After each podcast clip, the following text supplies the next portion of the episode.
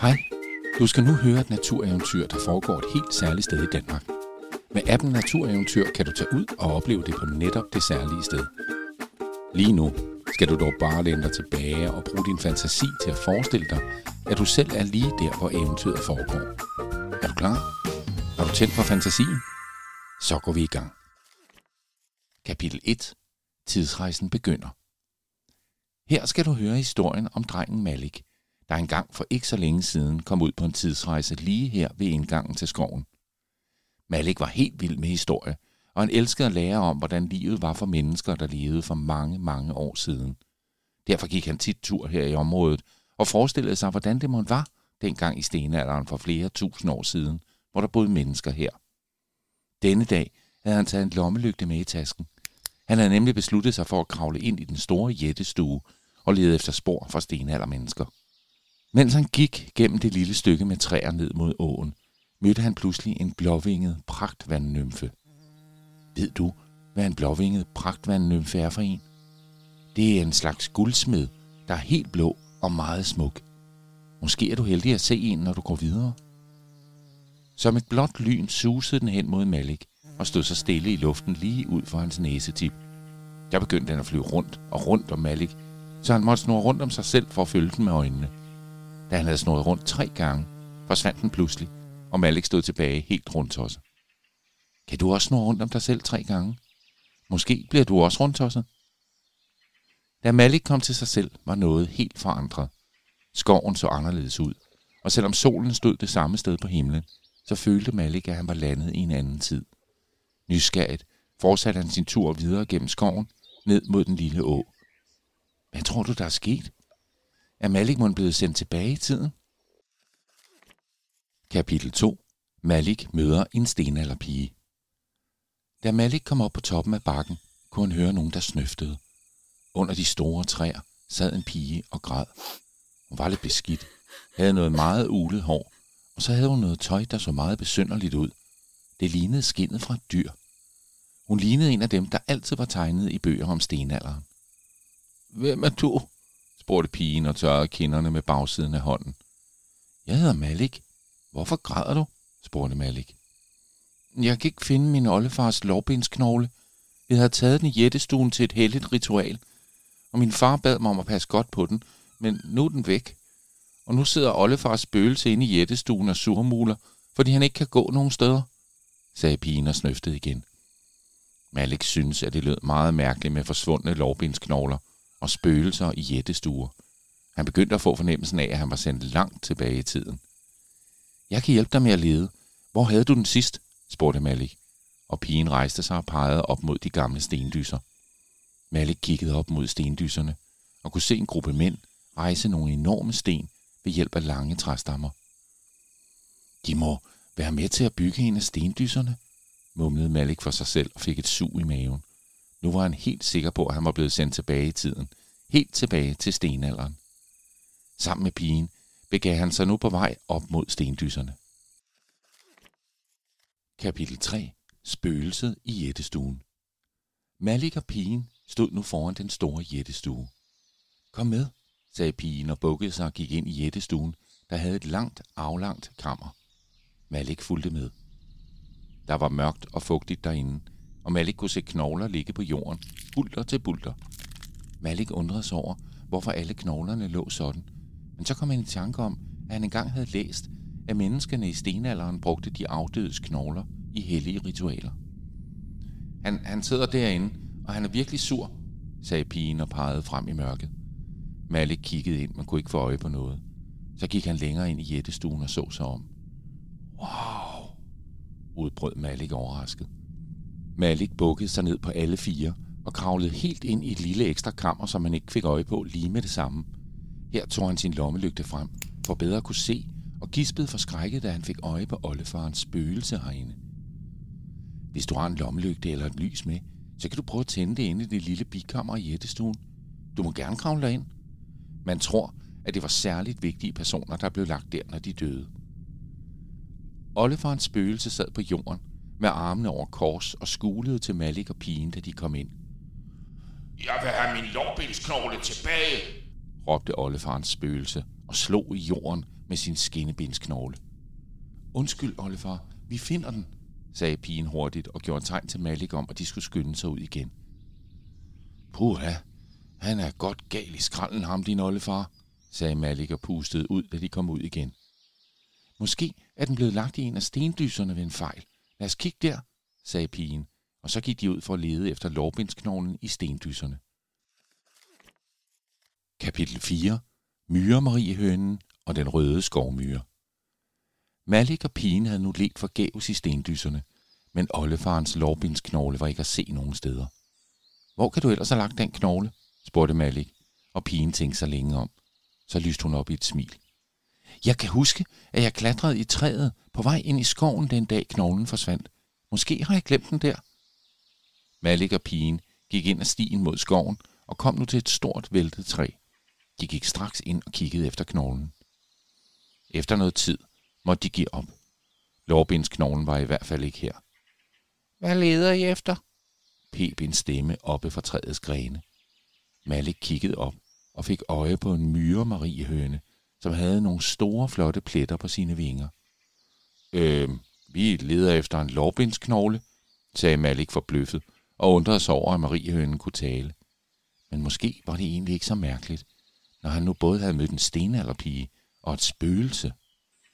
Vi har altså ikke set nogen lårbindsknogler, pep en anden stemme, og frem kom nu en lille rød skovmyre. Men, men vi har set en ulv luske omkring. Måske har den taget knoglen, sagde Myre Marie hønen og så vigtig ud. Malik kiggede forskrækket på pigen. En ulv? Det lød farligt. Men pigen så ikke spor bange ud. Tak for hjælpen, sagde pigen til Myre Marie hønen og den røde skovmyre. Og så vendte hun sig om mod Malik. Kom med, lad os finde den ulv, sagde hun, og så fortsatte de ind i skoven. Kapitel 5. Hængesækken og kong Vinters slette. Malik og pigen fortsatte gennem skoven, til de igen kom ud til åben land. Der var intet spor af ulven.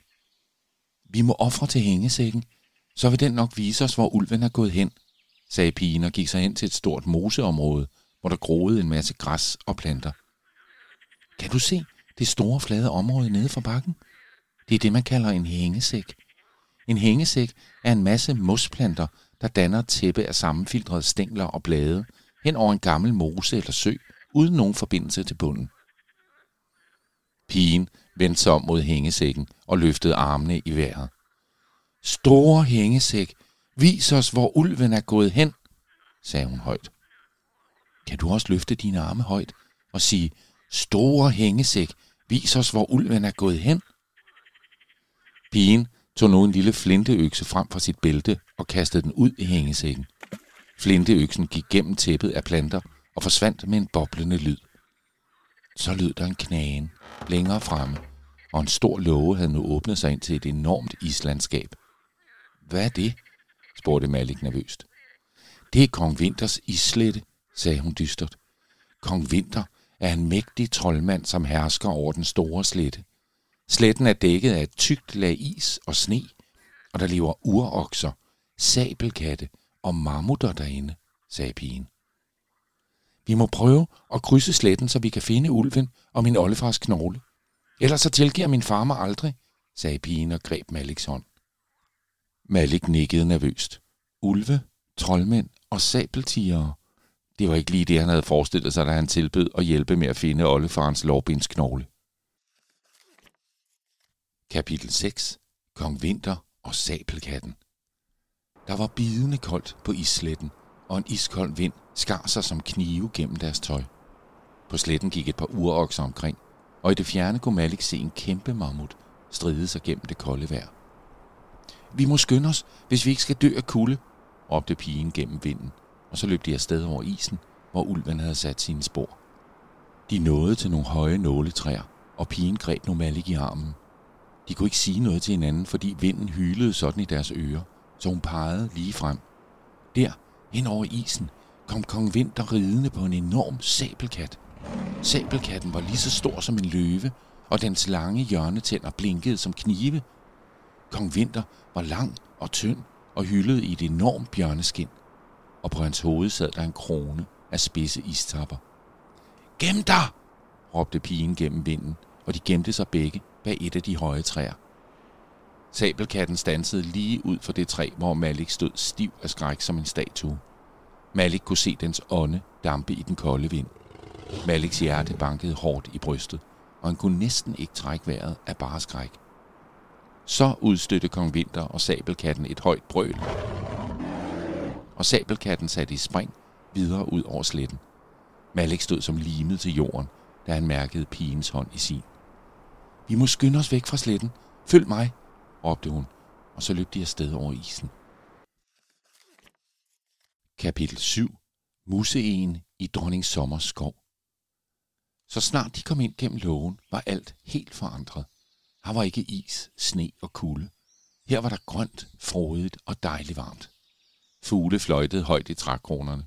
Sommerfugle flaksede omkring, og mellem stammerne kunne Malik se en stor, smuk hjort med et enormt gevir. Malik syntes, han var meget dejligt, og han havde lyst til, at de skulle blive i den her skov altid. Det er dronning Sommers skov. Den er fortryllet, så hvis vi ikke passer på, så kommer vi aldrig ud herfra igen, sagde pigen, som om hun havde læst Maliks tanker. Så fik Malik pludselig et æren i hovedet, og så et til. Au, sagde han og kiggede op mod et stort og mærkeligt træ med flere stammer. En lille mus og et lille æren løb fnisende om bag stammen. Kan du se det store træ med de mange stammer? Det kaldes en museeg. En mus eller et æren har nemlig engang for mange år siden gravet et vinterforråd af æren ned lige her, og så er de mange æren spiret og blevet til et træ med flere stammer. Hej med jer, sagde pigen og satte sig på hug, så den lille mus og det lille æren kunne løbe op af hendes arm og sætte sig på hver en skulder. Vi leder efter en ulv, som har taget min oldefars lårbindsknogle, sagde pigen, og musen og ærenet begyndte igen at fnise. Øh, vi, vi har set den, men, men vi vil ikke sige hvor, før I har leget lidt med os, pep musen. Pigen og Malik nikkede, og så må de give ærenet og musen en svingtur op og ned af skramten, så de vinede af fryd. Kapitel 8 Dronning Sommers gåde Se, der er spor efter ulven igen, sagde pigen og pegede ned foran sig i den tætte skov. Malik var nervøs for, om noget må gemte sig inde mellem træerne. Så får han forskrækket sammen, for ud mellem den tætte bevoksning trådte nu en høj kvinde i en sjov trekantet kjole, der lignede juletræ. Goddag, børn. Hvor er det dejligt, at I er kommet herind i min skov, sagde kvinden med en stemme, der var blød og sød som honning. Det var dronning Sommer. Malik smilede saligt og følte sig med et lidt svimmel. Vi kan ikke blive. Vi skal videre og finde en ulv, der har taget min oldefars lårbindsknogle, sagde pigen bestemt. Dronning Sommer lå en blid latter, der lød som en rislende bæk. Jeg kan ikke lade jer gå, børn. Ingen forlader min skov, sagde dronning Sommer stadig med den blideste, blide stemme. Malik og pigen kiggede rejseslagen på hinanden.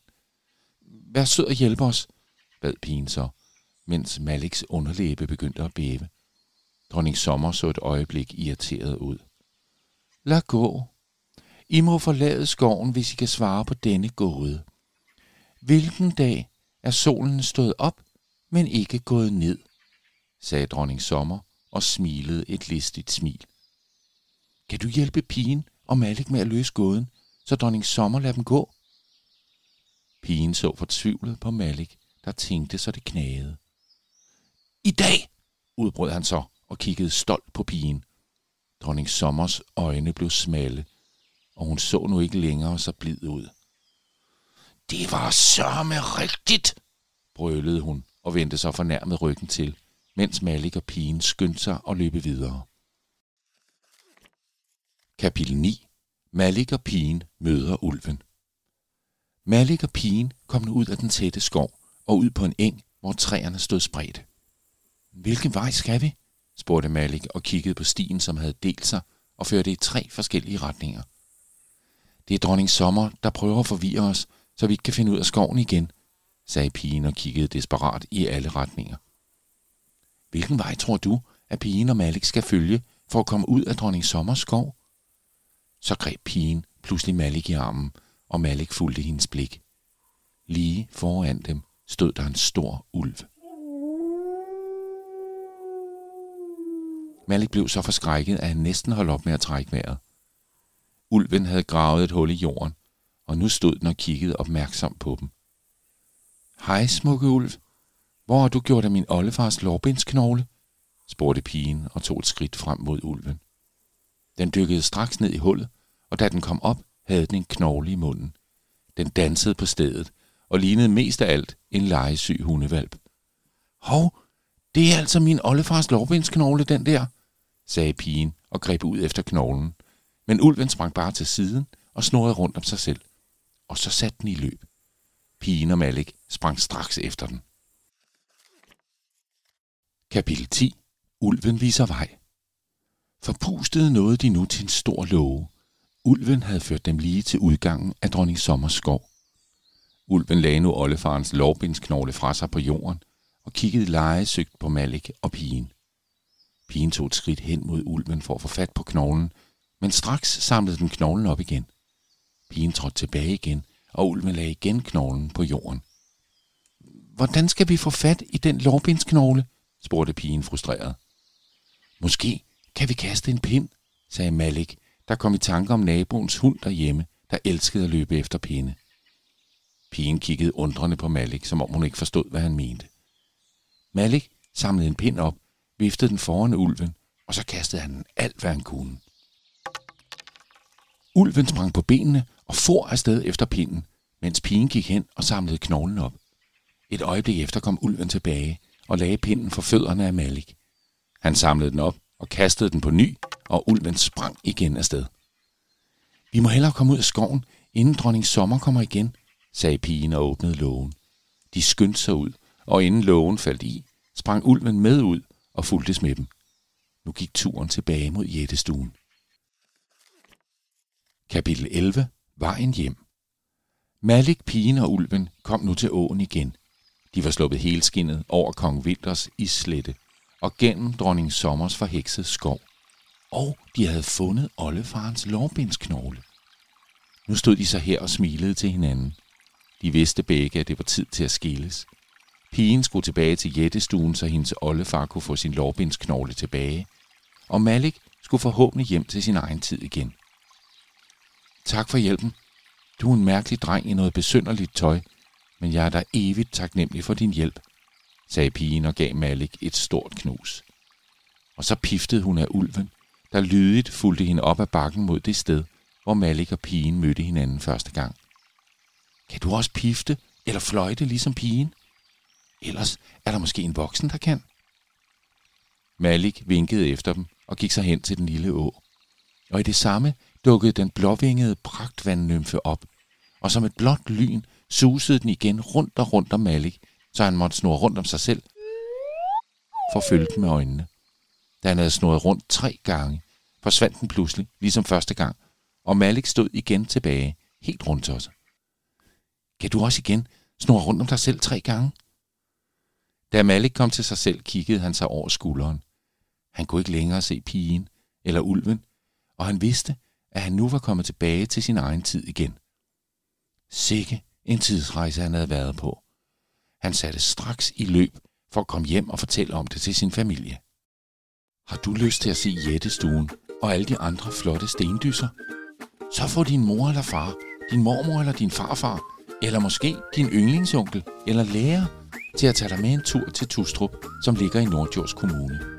Her kan du også løbe over Kong Finters slette og se, om du kan svaret på Dronning Sommers gåde. Download den gratis app Natureventyr, og lad den guide jer rundt på eventyr langs smukke ruter i den danske natur.